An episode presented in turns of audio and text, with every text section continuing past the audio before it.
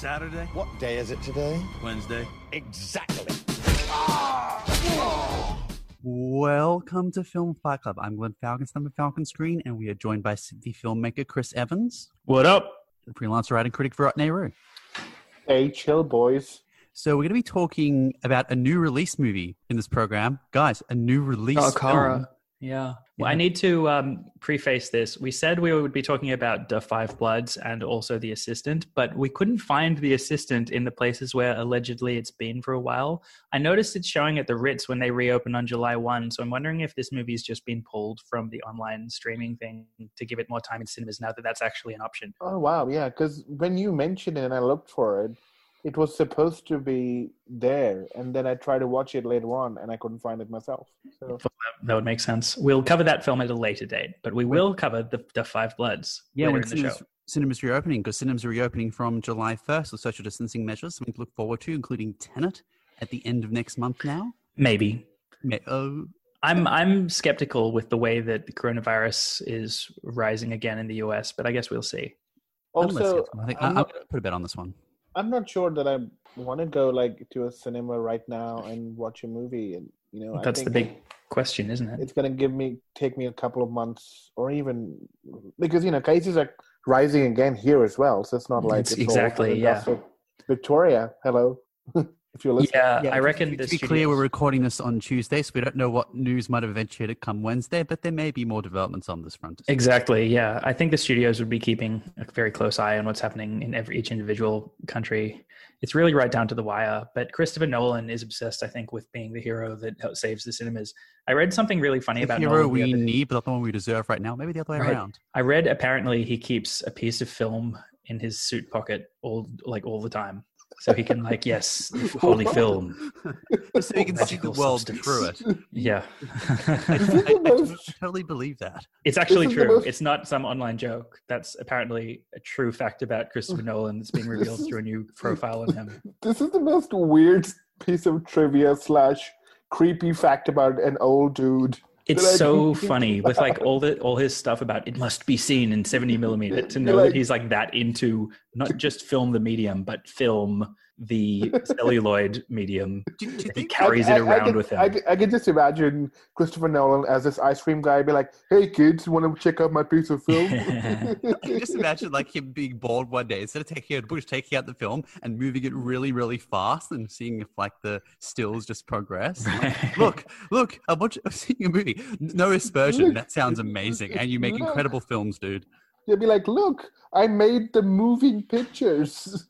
Yay, move them around." We, we mock him, but we are eagerly awaiting Tenet and we, we are eagerly awaiting his next piece of celluloid so and we, we, we do look forward to I, I appreciate fo- many folks will be cautious i'll see how i feel come july but um, at one point i do look forward very much to being back in front of a big screen again as much as i've enjoyed zoom watches these past few months including the Sydney film festival watches we've been covering That's true. That's true. Well, um, it could be that this may be the only film that releases till the end of the year, so there may be just Tenet, and that's it. well there are other major releases others. keyed the king of staten island is coming out yeah um that was a straight to streaming movie in the us it looks like it might actually play in cinemas here bill and ted Yeah. but um mulan Really? isn't that meant to be out in like august will depend on china yeah And we'll see Understandably. and, then no time to Wonder die in november and the new Wonder Woman as well, right? we'll be continuing to bring coverage of the films that are coming out coming out over the next few months.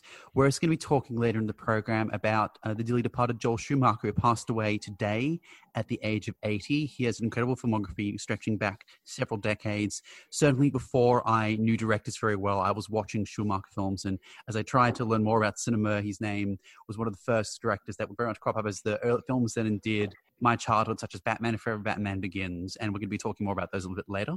And first, we want, however, we want to talk about our Sydney Film Festival coverage and a wrap of SFF. SFF wrapped on Sunday.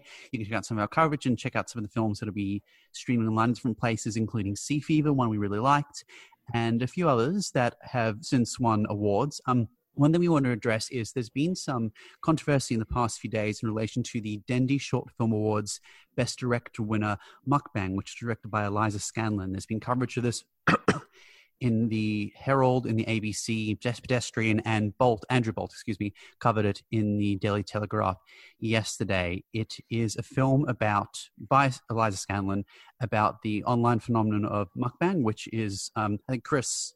Yeah, it was like, a, as I understand it, it's like a vlogging while trying to cram yourself with as much food as possible, essentially. And the film is about a teenage girl in Australia who is uh, indulging in mukbang and discovering herself in the process. Yeah.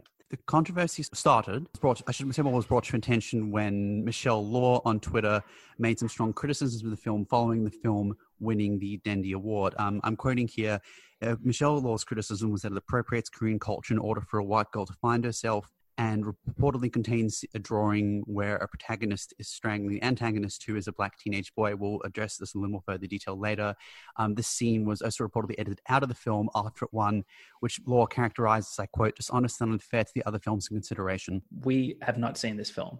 If we just want to preface all our conversation about this with the fact that we haven't seen it, we wish we could have seen it because we think that would be a much more honest way of covering it than a lot of the pundits who have weighed in have uh, done so, Andrew Bolt included. Yeah, but we did do the honest thing. We tried to ask for it, and we tried to do our best Yeah, to watch we, it. we tried to source it, but we couldn't. I am To not. clear, to be clear, we we uh, we try to source the film from the publicist and not SF. This is not on SFF because the festival has concluded, and we have not been able to secure a copy of the film. I think context is really important, and the details I've read about this film are vague. So I'm not willing to weigh in about whether this film is racist or not until I've actually seen it. No, I'm not prepared to comment on that dimension of it either. We're prepared to comment on the another dimension of the scandal or controversy. We'll get to that in a moment. But we do think it's important that if people are going to criticize the film at first they see it, and that if they have seen it, they clarify they see it in any coverage. Scanlon on Instagram uh, wrote in response to law a few comments. I'll read them out. Uh, I'll read sections of those out now. The full account is available on her Instagram. And I quote, I am deeply sorry for creating work that has caused offense. I intended this film to be a young girl's journey of self discovery in the age of internet culture, and I failed to recognize how problematic that was. She goes on to say, I want to apologize for cutting the scene that displayed an illustration of violence against the black character without addressing it first. It was a rash decision in response to hearing that had triggered a number of people. Um, according to the SMH, Sydney Film Festival recognition Moodley said that it supported Sydney Film Festival supported the selection of Mukbang in the Dendy Awards and the jury's deliberations and agreed to remove, quote, an image which may cause unintended triggers. The festival respected the filmmakers' request to change their film to an alternate version and effected the change, end quote. Now, we're not going to be commenting on the film because we haven't seen it. However, we do wish to comment on the on the editing of the film, as according to Scanlon's account, without making clear that the film was edited and later putting it online without that without that clarity. Scanlon uh, addressed this, therefore, uh, criticisms I think, as, at least I wish to make, are directed at her. But as regards the festival, Sydney Film Festival could have done many things. They could have added a content warning. They could have added additional reading. They could have added memoranda. They could have put a director's edit at Scanlon's request without replacing the original up online. But I don't believe it is correct or fair or proper to replace a film or edit one, moreover, without saying anything, and moreover, an award winner given as it is an Exactly. award winner, it is a, moreover a cultural artifact. And I agree with Law to the extent that it is grossly unfair to any filmmaker that entered. And I actually haven't heard of something like this happen before.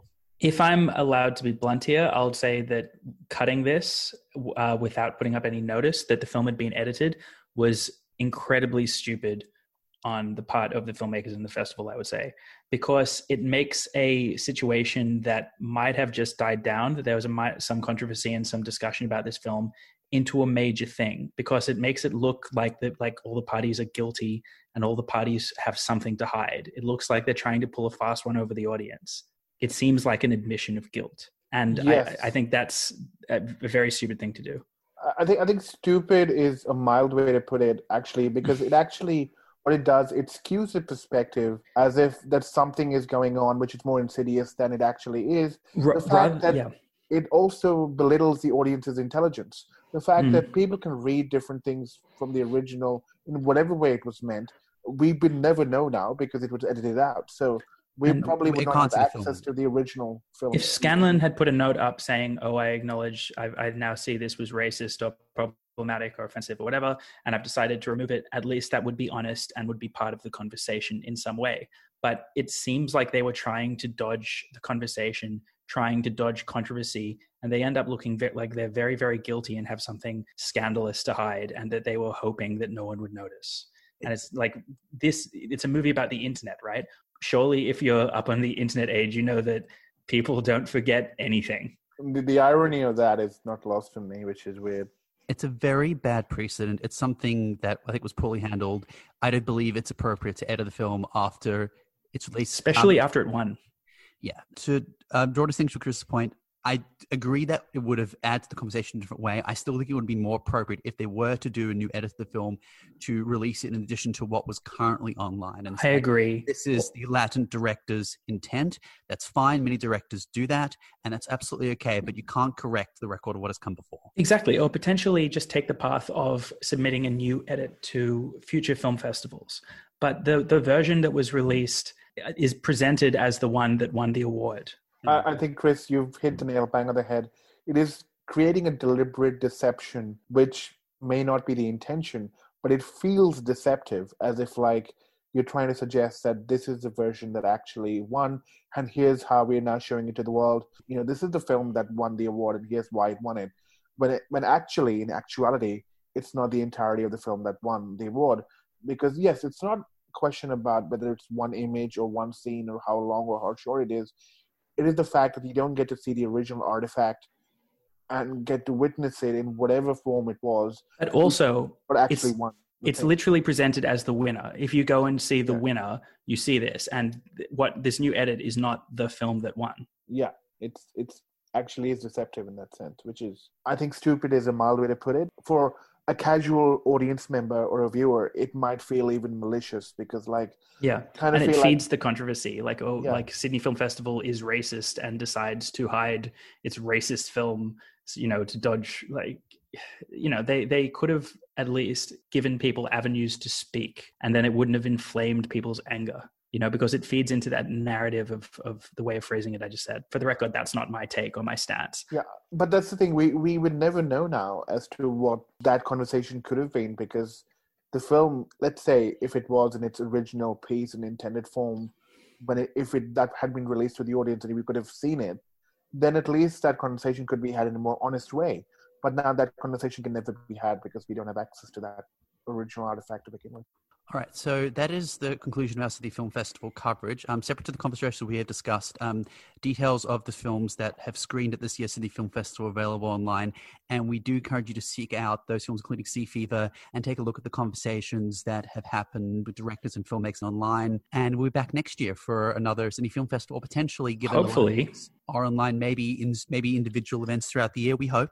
I hope we'll be at a real film festival in a real theater and not this online nonsense. No, I'm I'm okay with this as a as a response to the necessity, but I miss film festivals.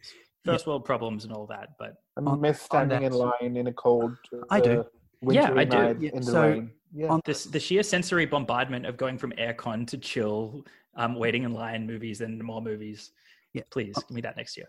On this, um, I interviewed Nashen Moodley, the festival director, last week, and I asked him if he thought there was this would be the format going forward. He said, "No, we want to have a physical festival next year. We miss everyone, so it certainly is the aim. But if there were one-off Sydney Film Festival events throughout the year, I certainly miss the physical festival. I wouldn't object. So, in terms of what's happening around town this week in the world of streaming, on Thursday night, the Jewish International Film Festival are having an online event and talk. The Melbourne Web Fest are having their launch on Thursday night too. Static Vision, who had an amazing event last week with Paul Schrader and Lady World director Amanda Kramer, are continuing in the 13th of their weekly film series on Friday night. As a Monster Fest, SF3 are also having a movie premiere on Friday night. That is the Smartphone Flickfest SF3. The Environmental Film Festival Australia is having a streaming event online on the 27th this weekend. And Filmonic Melbourne Short Film Network are having their online film night on the 30th, and you can still get your flicks in. Moving on, RP Joel Schumacher, who passed away yesterday, excuse me, yesterday when this goes to air, at the age of 80. I, the most recent Joel Schumacher film I watched was The Phantom of the Opera. I'd seen it a few times over the years. Me and my roommate watched it all of a month ago. Um, You're a big fan, aren't you, Glenn, of Schumacher's Phantom? I'm a f- I am. I like it's one I, f- I, I I adore the musical. There are several great things about the movie which elevate the musical and which I haven't seen any other production musical do. I've watched a fair few. One is that it lends a physicality to the Phantom. I know a lot of the imagery and uh, way of and movement was brought over from his Batman films. You will notice some very clear similarities, and there is obviously is a lot analogous but I felt much more intimidated by this phantom than I have in any other text, um, with the exception of the original Gaston Leroux novel. Also, Schumacher's staging of Masquerade, go back and watch it. It's one of the best stagings of a musical number in the past 10 20 years and it's the best one i've seen it's better than any in any of the musical productions it's absolutely marvelous and it's not just the only great film we made I'm um the client we talked i actually mentioned it a couple of weeks in a different context one of the very best John Grisham adaptations. He also directed one of the two episodes of House of Cards from early years, one of the very best ones where uh, with the teachers strike, where the brick goes through the window and yeah. Frank Underwood threatens the um, head of the teachers union in his office. I have to give a shout out to the Lost Boys, which a lot oh, of people, a lot of people's favorite Joel Schumacher film. I think such a great encapsulation of '80s style, like alternative '80s style, alternative fashions, um, you know, a really interesting concept for a horror story. Teenage punk vampires, man, at the beach. and, and, and watched in English. I loved it. Right. The thing about Joel Schumacher is like the defining thing about his films, and we'll get into this when we're talking about Batman, is like he was a very camp guy. He was an openly gay guy before that was more accepted in Hollywood. And he was unapologetically flamboyant in the stylings they put in his films, especially the Batman movies. But even something like The Client, you know, it's quite over the top. He lent into the over the top style and it works in a mainstream Hollywood context. Yeah, I mean, the Batman movies are, well, they, are quite something. They're, they're so, I'm, so camp. They're, they're, they're a throwback to Adam West Batman, but even yeah. more ridiculous with the the neon crazy lighting yeah. and the wackiness of the characters Batman I mean, Forever. I haven't seen in a long time, but that's not so bad, right? Oh, I, I really enjoyed it. It actually had its 25th anniversary this week, and this and Batman and Robin 2 have had a bit of a cultural resurgence. People realized we're not all about dark gritty. We like fun, and when I was they were kid, meant to be silly. I enjoyed more Batman Forever than Batman and Robin, but these are yeah. fun movies. I, I, don't think Batman and Robin had a resurgence. I don't think it ever. Had. Oh no, no, it has had a bit of a resurgence online. People who appreciate it. It's so so ridiculous. It's kind of sad that Joel Schumacher has been so strongly associated with these films and with fanboy rage because he, I think, in a lot of ways, was the fall guy for studio decisions. He pulled it off with the crazy over the top camp stylings he could bring to it, but he um, was pretty much instructed to make it like a toy commercial. Uh, there's a, a, rumor that on set, oh, it's been reported that during the making of Batman and Robin, you'd go up with a megaphone before it takes off and then go, "Remember, everyone, we're making a toy commercial. um, but that shows, I think he was very self aware. Something that's really to his credit, considering the insane fan backlash he received, is that he took all that with grace and he admitted his failings and his faults about it. Um, it, it, as a person, one thing I've noted is that no one had a bad thing to say about him. He was renowned as a gentleman. Really, yeah, as as a true gentleman. Um, he actually said he would prefer that people remember him for being kind than necessarily for any of his films. And so far, that's being borne out. I think, though, not to say that people don't remember his films, but that's being borne out in the many fond words being said about him by those who worked with him. I mean, definitely. I couldn't have guessed that uh, Jim Carrey and Tommy Lee Jones didn't get along at all by watching Batman and Forever. I just learned uh, this today. Wow. Yeah. Oh, the, the, yeah. The, the, the, stories behind that are so funny. The uh, the legendary Tommy Lee Jones quote: "I cannot sanction this buffoonery." said to Jim Carrey. But but that's the thing. Joel Schumacher's aesthetic was so camp that even Jim Carrey being even Tommy Lee Jones went over the top into yeah. wacky, you know, the most serious dude ever. Even Jim, Jim, Carrey being Jim Carrey wasn't like camp enough. It, it also had the great uh, Chris O'Donnell camp scene with the doing the laundry like a ninja. Yeah. There's a lot of wonderful moments in these films. They, they brought me joy as a kid, and I had a little Batmobile. And you know what? The Val Kilmer Batsuit, it's still my favorite one. It's super Has, cool. has anyone seen Flawless, by the way? I haven't seen that. Um, but I noticed it's on Stan, but I would have liked to have catch up on more of his films before making this. Yeah, but um, I wanted to rewatch Phone Booth. That was great. Phone, phone Booth, yeah. Phone, Booth. It shows how versatile he is. Phone, He's a, okay, he made a really fun, tight thriller though. What? Phone Booth was him? Yeah, he made. Yeah, he, Colin Farrell, okay, Kiefer Sutherland. Uh, yeah. Okay, fun, fun trivia fact. Phone Booth was remade scene by scene, literally shot by shot, with Irfan Khan as as the guy in the phone booth, Colin Farrell. In, Oh, in- really? Col- yeah, Everyone as a can't Colin Farrell, mate. Yeah, okay, true, fair enough. But it's a Bollywood remake, so ironically, I'd already seen that film. When I saw the English version, I was like, "Hey, hang on, I've seen this movie already. What is this?" Right. Yeah, Flawless is um, one he wrote and directed with Robert De Niro as a homophobic cop um, who is doing singing lessons with a drag queen, uh, played by Philip Seymour Hoffman. And apparently, it's a great Philip Seymour Hoffman performance as the drag queen. Like, I apparently, can, I, I can believe that. I don't think there's a bad Philip Seymour Hoffman film. oh no, yeah, there isn't. No, there isn't. But yeah, Even I feel like Impossible three. I, if we had heard this news earlier, I would have liked to seek out that film and some of his others to give you, you know, a, a better tribute.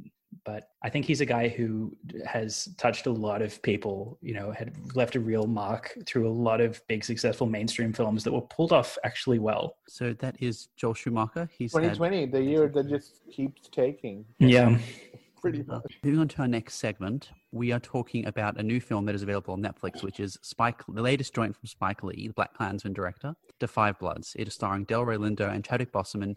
It uh, takes place both in tempor- contemporaneously and during the Vietnam War, which, as noted multiple times in the uh, film, was referred to in Vietnam as the American War. It is about a group of veterans and some of their experiences during the war and also going back. One part to mourn their deceased friend who died during the war and also to seek some loot yeah, to find some buried gold. in the middle of the Vietnamese jungle. I was waiting, awaiting this film.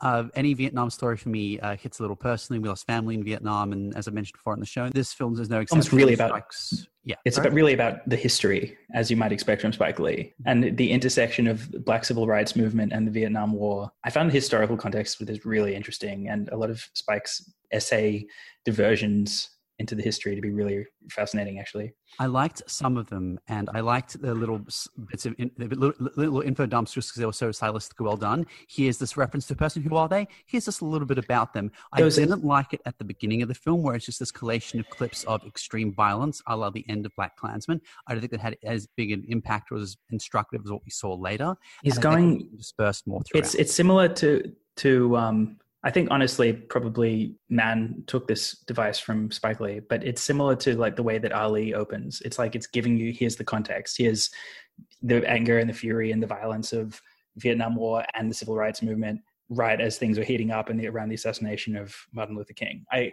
it is quite a lot to take in that extreme violence, but I thought as a video essay tying it all together and setting the, the tone and the the setting for the film, it was really well done. That opening. I think Um, it was still a better way to do it than in BlacKkKlansman, where it, Yeah, the, the Alec film- Baldwin, God, forget it. No, no, no, but no, but it's just that the, the film tonally just just shifts completely into that mode. But at least here, uh, it's more uh, of an effort to tie in with the actual semantics of the film and and the Yeah. actual aesthetic of the film. I So was it's, not a standout. It's not just a video essay in the beginning and end. yeah It's actually trying to intersperse that within the narrative, which is if Spike Lee is going in that direction, then that's fine. I think it's, this is still a much more cohesive way to tell that story.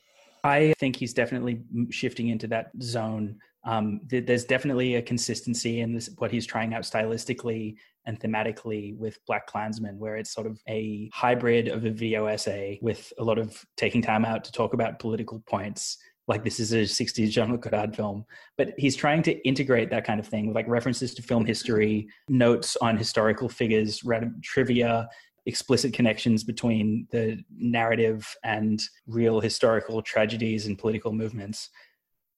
And he's trying to integrate that with a pulpy B movie plotline and create a conversation about the way that cinema engages with history in doing that. But I think this was way more successful for me than BlacKkKlansman because, um, one, as Brett, you said, it was tonally consistent um, in the way that it, it, you know, from the start, in the, for, I would say for the most part, it was tonally consistent.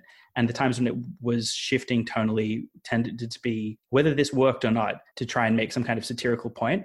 And two, because I, um, BlacKkKlansman was really dragged down for me by this kind of us versus them simplistic plotline that's all about villains, where it's obvious at all times what we, the audience, are meant to think. Whereas this film was more of a conversation. Even the "Make America Great Again" wear, hat wearing guy ends up having quite a bit of depth to him and the film tries to make you empathize with him again. That's not to say that it's not broad or that it's subtle, but the narrative B movie side of the movie seemed to be trying to engage some conversations instead of spending a lot of time on simplistic villains and us versus them kind of rhetoric. Okay, a few points to that in terms of narrative structure and the filmic references. A lot of anyone anyone who's seen this, most people have seen this film will have seen Apocalypse Now. If you haven't, it's cultural touchstone, which you will be very familiar with. The, presence of Apocalypse Now in this film works both as a, as a narrative way to ground the film in that it covers literally similar territory. And there's a great bit at the end, beginning where they go to what turns out to be is a real club uh, in Vietnam called Apocalypse Now, which also speaks to how there's a particular version of the Vietnam War, at least from an American perspective, has been commodified and um, been predominant. Not to say Apocalypse Now is a bad film; it's a very good film, which we covered earlier this year. The other film, however, I think draws much greater from is, uh, that English was imperfect, was um, Treasure, Treasure of the Sierra Madre the amazing Humphrey Bogart film from I think it's 1950. John Huston directed, which is also about a group of people who go in search of treasure, and we see the extent to which the search, the obsession, and can corrupt them. And I think that was well handled. To the extent that it's a film that uh, speak the politics of the film. I don't think it works so as well as a conversation throughout for a lot of it because so much of it is so heavy handed in that there so many individual scenes set aside just to explain the politics, where a character clearly represents one point of view, uh, as if it was an essay in duologue. It's not subtle. Eases out elements. This comes up recurring, and it's such a long film. It's two hours and 35 minutes. This comes up again and again and again. So the B movie elements, the B movie plot I didn't mind. The problem I had was that the B movie tone took over at so many junctures when the film's otherwise supposed to be serious. There's a problem that we're supposed to take the death of one character, which occurred decades ago, very seriously, and we do. But when we are confronted with um, similar circumstances in modern times, um, suddenly it takes on a B move resonance and has all the hallmarks of um, not a slap slapstick slapdash comedy, but is clearly going for a more comedic beat, which is such a more reverent and distinct tone from all else who've come. He's wanted to evince as regarding the conflict, and that was a big problem for me. It's interesting that I'm for the first time, and I think a long time, I'm siding more towards Glenn than Chris so hey, welcome to Glenn Appreciation Club. Hey, but, uh, name it that. But actually, please let's not. Yeah, but actually, uh, to, to your point, Glenn, which you said, uh, this here is I deferred slightly because I think the B movie plotline was my issue with the film because I felt uh, tonally that's where the film and the B movie plotline overtaking the elements of the film were the, the weaker parts of the, the film for me, and also it's it's too long. And I think those serious conversations could be had in because it's just the gimmick of everyone going to go for a treasure hunt. Essentially, didn't sit right with me for the kind of a serious tone and the conversations that these people were supposed to have within that context. And like, I could not imagine these people be talking like that in that kind of time. So yeah, that was my issue. On paper, and even as I was watching it, I found this film kind of contradictory and clumsy. But for me, I don't know. For some reason, it worked. It added up to this kind of sense of aliveness. This, some of these contradictions and strange notes in the film, for the most part, it all added up in terms of what I think was most important to Spike Lee, which was what he's trying to say here. I feel like this was way more coherent in that approach than BlacKkKlansman, where the, the message at the end is about how bad, how horrific and frightening white supremacy is, but the whole film makes it seem like it's a cartoon joke, like it's not really real. Whereas this is more about the more um, real consequences people actually have to suffer. Yeah, exactly. So speaking to your point about the, the B movie narrative, on one hand, yes, I can see not just on paper, but as I'm watching it, the kind of strange, almost clumsiness of um, indulging in this narrative, while also, you know, this uh, plot which is really over the top, has kind of lurid violence and gore, which I'd like to speak to later on in our discussion. That, that was that um, was the thing because like I couldn't take the horrific violence, and basically the impact of that was lessened if I'm actually trying to, you know, it's being undermined by the B moviness of it all, where I'm right. Well, supposed to laugh at that at the next moment as well. Uh, outside of maybe one moment, which I can't really get into without going into spoilers, I've, I found the approach to the sudden deaths and the the kind of the horror that this film goes into to be really interesting. Like I was affected by the violence in it. The film is making i was going to say this point is more subtly expressed but it is actually spoken out loud. It is really about revisiting everything is spoken out loud. everything is spoken well except for one you're, thing you're which i'll get to. everything. Sorry? I think you're, you're told everything, if not almost everything, in this movie. Well, the idea is obviously that, that, as is said out loud, that the war is still ongoing, and it's literalized via these characters going back to Vietnam and fighting a war which has has sudden, brutal, and meaningless deaths. I think I think that's what Spike Lee's going for, and for me, I actually it actually did work on me. I actually, within the context of the film, did find these aspects simultaneously silly and movie like and moving in terms of what they speak to. And on that note, the treasure hunt aspect, you could say it's a gimmick, but for me, it articulates not that subtly. It probably only seems subtle because of how bluntly everything else is articulated, as we say, literally spoken out loud by the characters. But it articulates the theme that money is the root of all evil without saying it out loud. This idea that that money breeds conflict, money compromises, money pits nation against nation, w- without ever actually saying that out loud. I think just the MacGuffin treasure hunt, Yeah, different I- actors I- get involved thing manages to articulate that message, which ties into what he's speaking out loud about Black history and and the roots of the war. I can see that. Um, and not just money in terms of nations and pitting people against each other, but also inequality and Hmm. racial inequality. Where, you know, if he's and he's very blunt about that as well about certain aspects and certain cultures having access to you know wealth and Hmm. that inequality then sifting down in generations and then creating cycles of violence, which is what his point is essentially Yeah, that if you're in poverty, you can't escape that cycle because you basically embroiled in a cycle of violence and you can't escape that cycle because you're poor. And the people who have more wealth can actually basically come down and then make laws for you in a paternalistic way. And then you're supposedly. So, in, in that kind of a very on the nose political message, at least this was better than BlacKkKlansman because it's trying to not shove it down your throat. There's still a movie in there. And, it's and not it was more considered, yeah, more nuanced. it's um no i don't think so but in a, in a good way okay I don't think it was. I, I i don't think that nuance is always a good thing at least with spike lee what he's trying to achieve with his politics i think him being as blatant as he wants to be probably is a good thing because that's the direction he's heading towards where he's trying to blend his politics with his movie making skills Mainstream accessibility. so essentially with regards to matters of inequality and how money factors into this, how this deals inter- matters internally with America and certainly to the individual characters was only teased out to the extent that this was discussed and not shown through action. And that bothered me because we kept recurring and to this because obviously a major thing for, for Lee, which couldn't otherwise get across in this film. This contrasts with the very good handling of, of the economic impact and ongoing cultural impact of the conflict in Vietnam. One of my favorite scenes in the film is early on in the first act, where they're on a boat and the Delroy Lindo character is trying to be sold a chicken, and they just have this mm. ups escalating tension between him Great and the local character, and where the ongoing racism that is inherent to a lot of discussions around this war is teased out very well. On the matter of um, the contrast, the extreme the lack of nuance, I'm I I take where I take Chris's point. I'm like the idea that a war film can show war in an outrageous over the top way, and that it can be akin to what war is actually like. However, the film wants to be two separate things at once. It wants to be a Born on the Fourth of July series drama, where which is emphasizing the fact that all that um, life is sacred and in life sacred, which is true. But it also wants to you to, in some extent, enjoy watching characters get blown up. And yes, it is to an extent a meant to show this is a comeuppance for greedy behavior or bad behavior.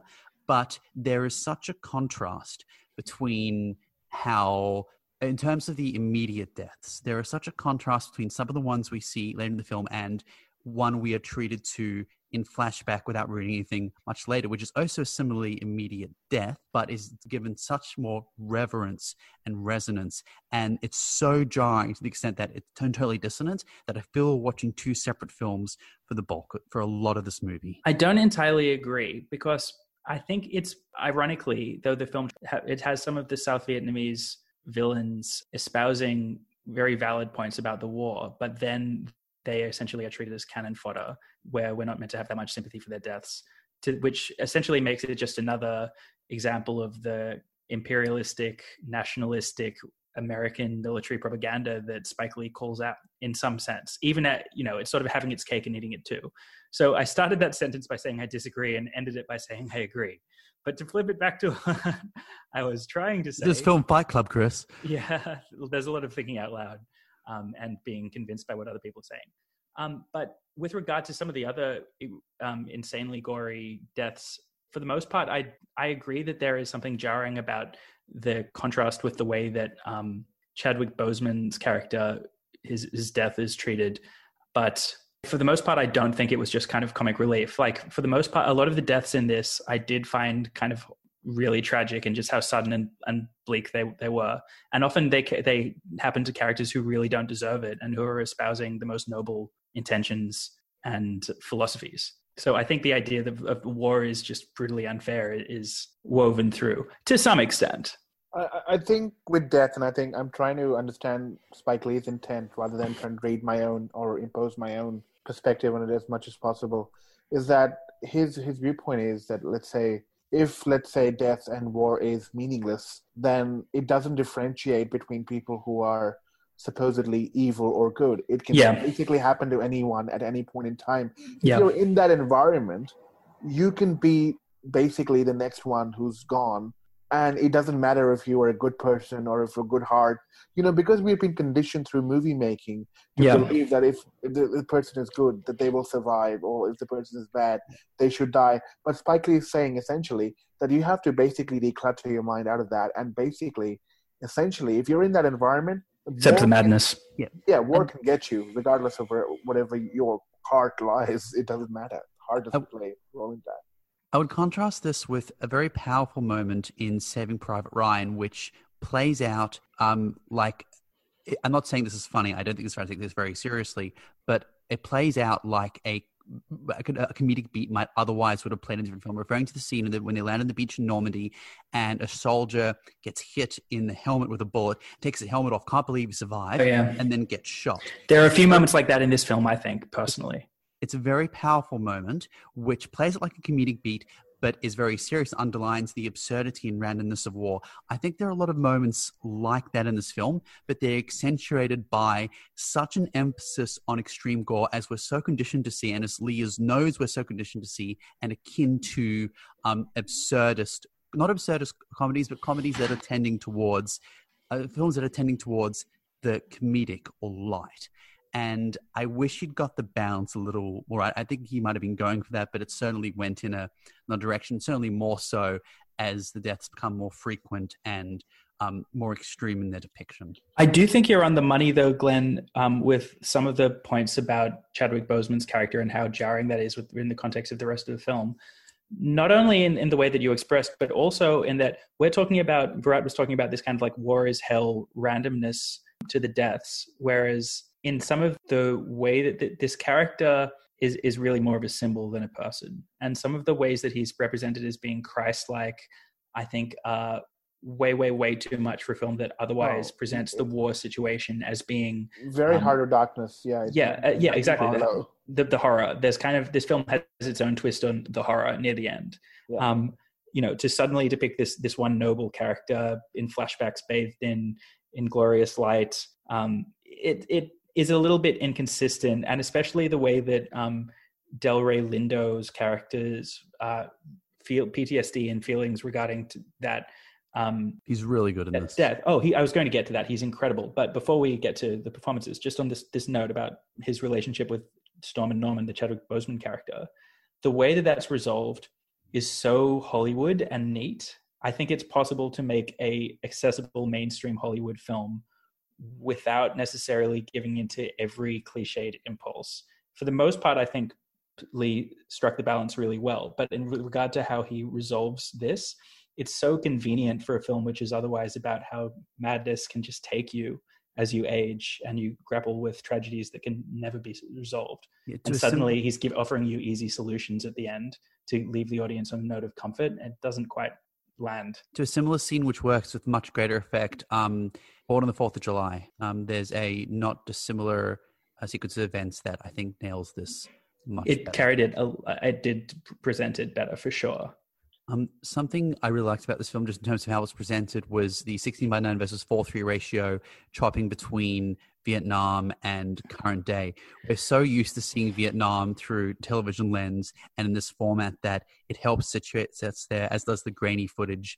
Um, so much the more. Also, the fact that there were no younger counterparts of the actors, they were just them playing themselves Yeah. at that time, I- loved all really well because it shows that yes, they're still there, even to this at this age, they're still living it. And I don't see a lot of perform uh, directors do this. They didn't even bother to dress up in wigs or make them look younger. It just worked with them as is. And it speaks to the way that you insert your current self into flashbacks. You know, the subconsciously you you see yourself as you are now instead of as you really were back then. Even just internally, you know, because that's all it, we we know is the internal. Um, but yeah, with a lot of those visual aspects you're referring to, the experimentation with aspect ratios, which is a thing that I often hate in films, the switching aspect ratios, but here is handled so creatively and so well. The over the top music and really saturated fake looking representation of their glorious stand in the flashback to the 60s um, the chain the the big wide cityscapes of vietnam city and then the um, the more cramped jungle confines and the 8 millimeter stuff. Um, even when you were talking about the scene with the chicken that leading to a conflict when you we were discussing that i was thinking about how well shot that was all of the, these things really added up in this film to a feeling that Spike Lee, as a director, is back. He's really revitalized with this new direction he's taken since BlacKkKlansman. One of the complaints for me about BlacKkKlansman was that outside of the really interestingly shot, as well as conceived in all respects scene where the main characters attend a Black Panther meeting, outside of that, I found the film really flatly, boringly oh, shot Oh yeah, yeah. like a. TV movie. Whereas this is full of imagination, playing around with wide angle lenses and letting the natural scenes kind of play out where you get a sense of your environment more, switching mixed media um, in time with the turns in the characters' emotional journeys. Um, I could go on, but there was a lot of experimentation, and the film felt really alive and brimming with ideas. Except This- for the times with music, what didn't need to be used. There were a few times it was just too heavy. That's right. There were times when it was too heavy. A few of those times when it's heavy, like the battle scene, I thought it was interesting, um, like the the early flashback battle scene. But often it was too much. Overall, it struck me as a return to the brimming imagination of Spike Lee that I, is is really welcome back. And it's it's an old man type film. You know, it's it has tons of ideas. It's kind of clumsy, um, but it's so direct. And these days, I find that kind of thing invigorating to watch. I- think Chris, you compared uh, this to Godard and like the late Godard resurgence that's happened, or whatever. When Godard does doesn't seem to care about what he's making, Mm. he's been more experimental, like image book type Thing. But even even But- in the set when Godard had his Marxist phase, he would have characters like directly in the context of supposedly a narrative film, Yeah. just directly talk about politics and references to, to film I- and, I and culture and literature. Because the weird thing I've noticed in reviews for this film is that a lot of people have been critical of Spike Lee's direction, and just feel it's clumsily directed. No, And I feel, and I feel that's missing the entire point. I think can- clumsily can- structured, clumsily written, maybe. yeah, script or screenplay is a different thing. But in terms of direction, this film is actually present. I mean, I haven't seen Vietnam like this. No, neither. If you're honest about it, and we've had a lot of Vietnam movies. If we if you go back, Vietnam is a place that's been covered a lot. Mm. But but this was a new, fresh take on Vietnam, not only in terms of perspective, but also in how you capture the place. This, you know, uh, so that was different in the sense that we're going back to Vietnam. I was like, ah, are we? Do we need to? Like initially, honestly, when I read the synopsis, that was my thought. I'm like, ah, another Vietnam. Vietnam, yeah, but he Exactly, gives you something different. and he does and but more more importantly I, I do like it about in terms of he's at that stage of the career where if he can experiment and be like okay cool here's what he's one of the last of the old guard that's that's left essentially. And if he can show at a netflix platform level in terms of what we can do Mm. at this point in time in terms of creativity as a director then that's that's good news for other people. To clarify yeah well to clarify what i meant about an old man film i mean that i noticed that when directors age they tend to become more direct and oftentimes that means quite clumsy but it can also lead to, to some dividends which i think you see here. I really appreciated the focus in this on Vietnam, the Vietnamese narrative, Vietnamese narratives that you don't often see in Hollywood. Where this was absent to a very large extent from Apocalypse Now, excepting the one great uh, and awful scene where um, they attack a fishing boat. Um, there are a lot of. I, I know Good Morning Vietnam was a trailblazer in respects in this regard. I think this film looks from many different perspectives, whether it be um, the very terrible uh, group we meet later in the film, but also the tour guide and others to show here's the impact the American war had. I think this is handled clumsily at parts. I hate the bit where the fellow says, uh, but this is, uh, and My Lai. It's like, what My And they pause to, yes, I appreciate that a lot of people who watch this film won't have the context of My I like how we brought it in, but in terms of how the characters raise these sections of history, it doesn't bode from a dramatic perspective. It my my sense is that from this point on, we're just going to have to either accept that that's how Spike Lee's operating or not. That he's going to have characters say, "But what about this event?" And we'll have brief infographics. I think that's what he wants. Oh no, do. I don't have a problem with that. I think it's creative, and I hope it doesn't get copied ad infinitum. Uh, but how that was came up in narrative, I, he obviously wanted to talk about My Lai. He was brought up relatively inorganically compared to how all the other American atrocities are teased out mm. throughout the movie. Mm. So it's parts that clumsily handled, parts that are very well handled, and certainly I think a lot of the performance. And actually, I, I, we need to speak to the performances. To performances They're so good. Um, one thing I, I, we discussed in quite some detail the Apocalypse Now Redux, which includes the scene of the French plantation. We had some disagreement. I really liked it because it addresses a fascinating period of history and the ongoing role of French colonialism in Vietnam. This was addressed to a huge extent in this, uh, and again, dramatically. And mm. I liked it. And also the ongoing sense of guilt and ownership many people in that community have over this era of history and the ongoing crises that are and and poverty and extreme issues that do occur to this day in Vietnam, as teased out in the film. Do you think that Jean Reno's out, attire is a reference to the characters in Apocalypse Now? I'm pretty sure they were wearing white linen suits as well, but I'm not sure if it's just my memory playing tricks on me. Oh, I, I, he was he didn't John Reno. I didn't actually feel was very good in this. No, he doesn't have much to do really. Doesn't he has, a, he's he given no quite a simplistic role. Um, but the the performances in general, though, in this I thought were terrific. As you, you mentioned earlier, that Delroy Lindo was great. His, he, I think he has the deepest character. He has the character that I think Spike Lee is most interested in exploring in what's otherwise an ensemble piece where each character because there's so the movie's so stuffed that a lot of characters don't have that much to them. They they they're broad. They have a few things to define them, but he's the one character that you really get to see contradictory aspects of his personality teased out. Um, and man, he owns it, and he owns scenes where he's directly addressing camera in close up. You know, he's being given some hardcore monologues in this. Yeah, and he he's so I think so beautiful in this role. Really, some of the ways this film speaks to history is so interesting. Like the idea of the um, radio Hanoi. Um, uh, Hanoi Hannah. Hanoi Hannah, yeah, the radio. So good. Again, that's Such, how vignettes work well. That's yeah. There's vignettes of this Vietnamese propaganda radio uh, um, person talking, giving this kind of broadcast, which I 100% believe did happen. And one of the they, best scenes is where they find out that Dr. King died. Just right, exactly. Directly addressing black GIs and telling and asking them, "Why are you fighting this war?"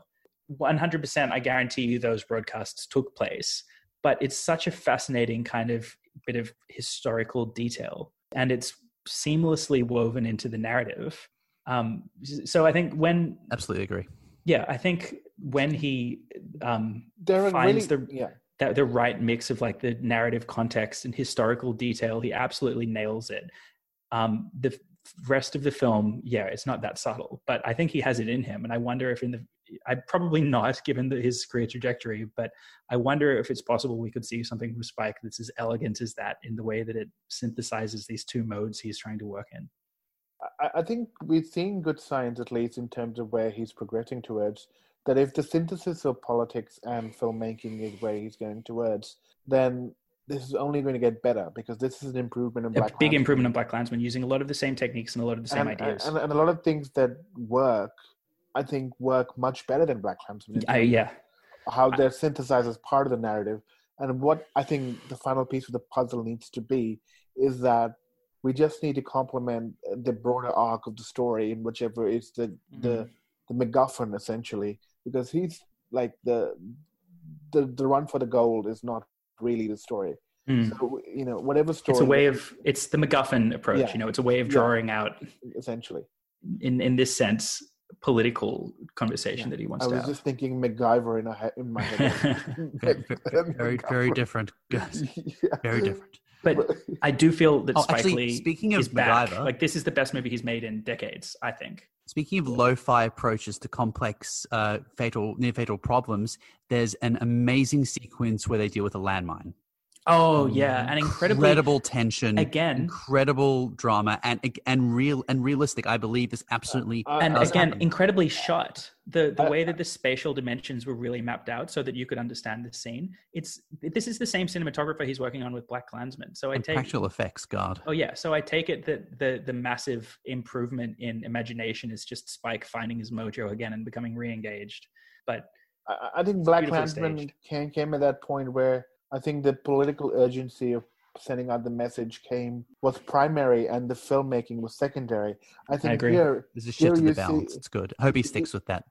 here you definitely see the politics and what you're trying to say is important, but the movie and the way the movie is being told and the narrative is still the primary driving force.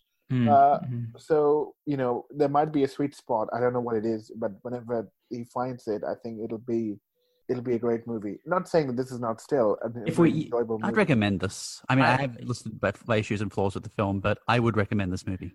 if this is the mode that Spike is going to continue to work in for the rest of his career, kind of messy, sometimes clumsy, sometimes really on point, but just trying out different ideas, honestly, I'd be okay with it because I found the cumulative effect of this as we led to towards the final montage to be really moving. Even if not everything works along the way, I thought the intention was felt very strongly. And so if I'm reading Spike Lee's motivations correctly, I would have to say that this was a roaring success from my perspective.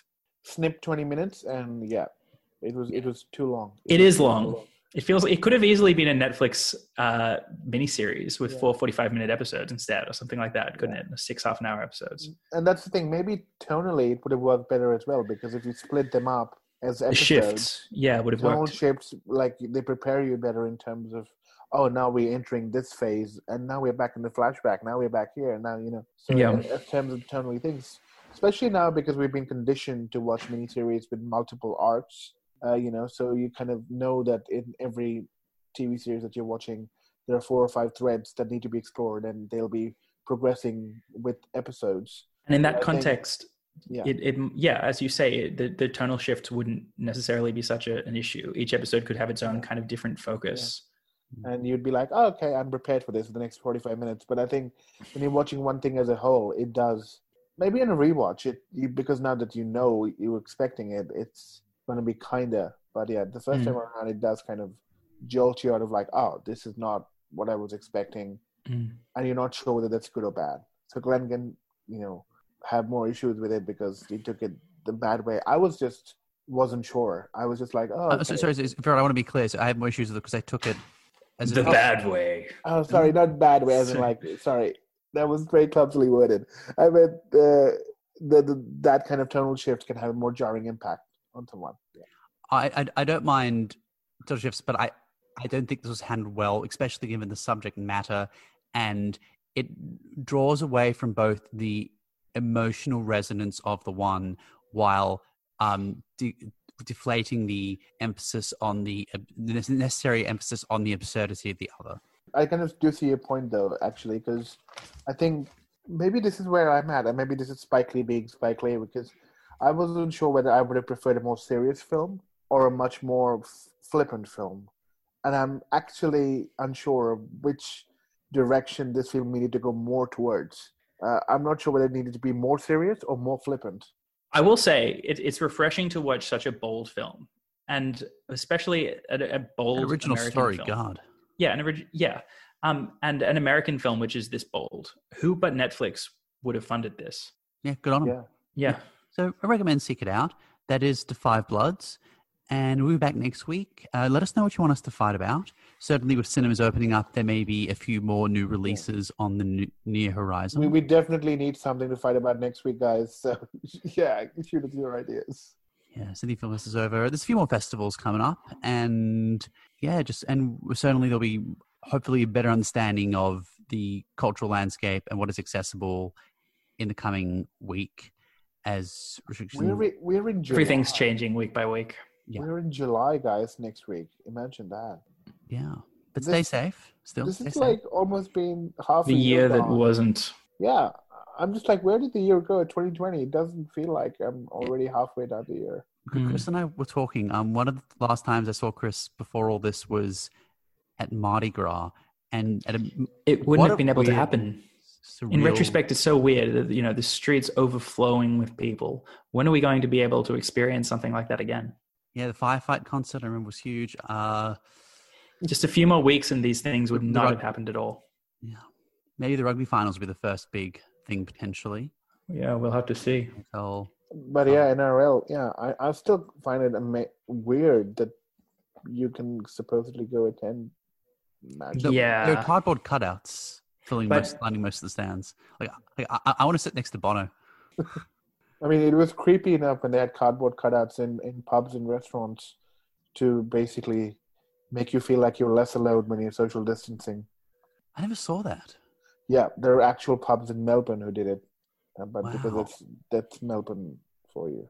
I, I've been.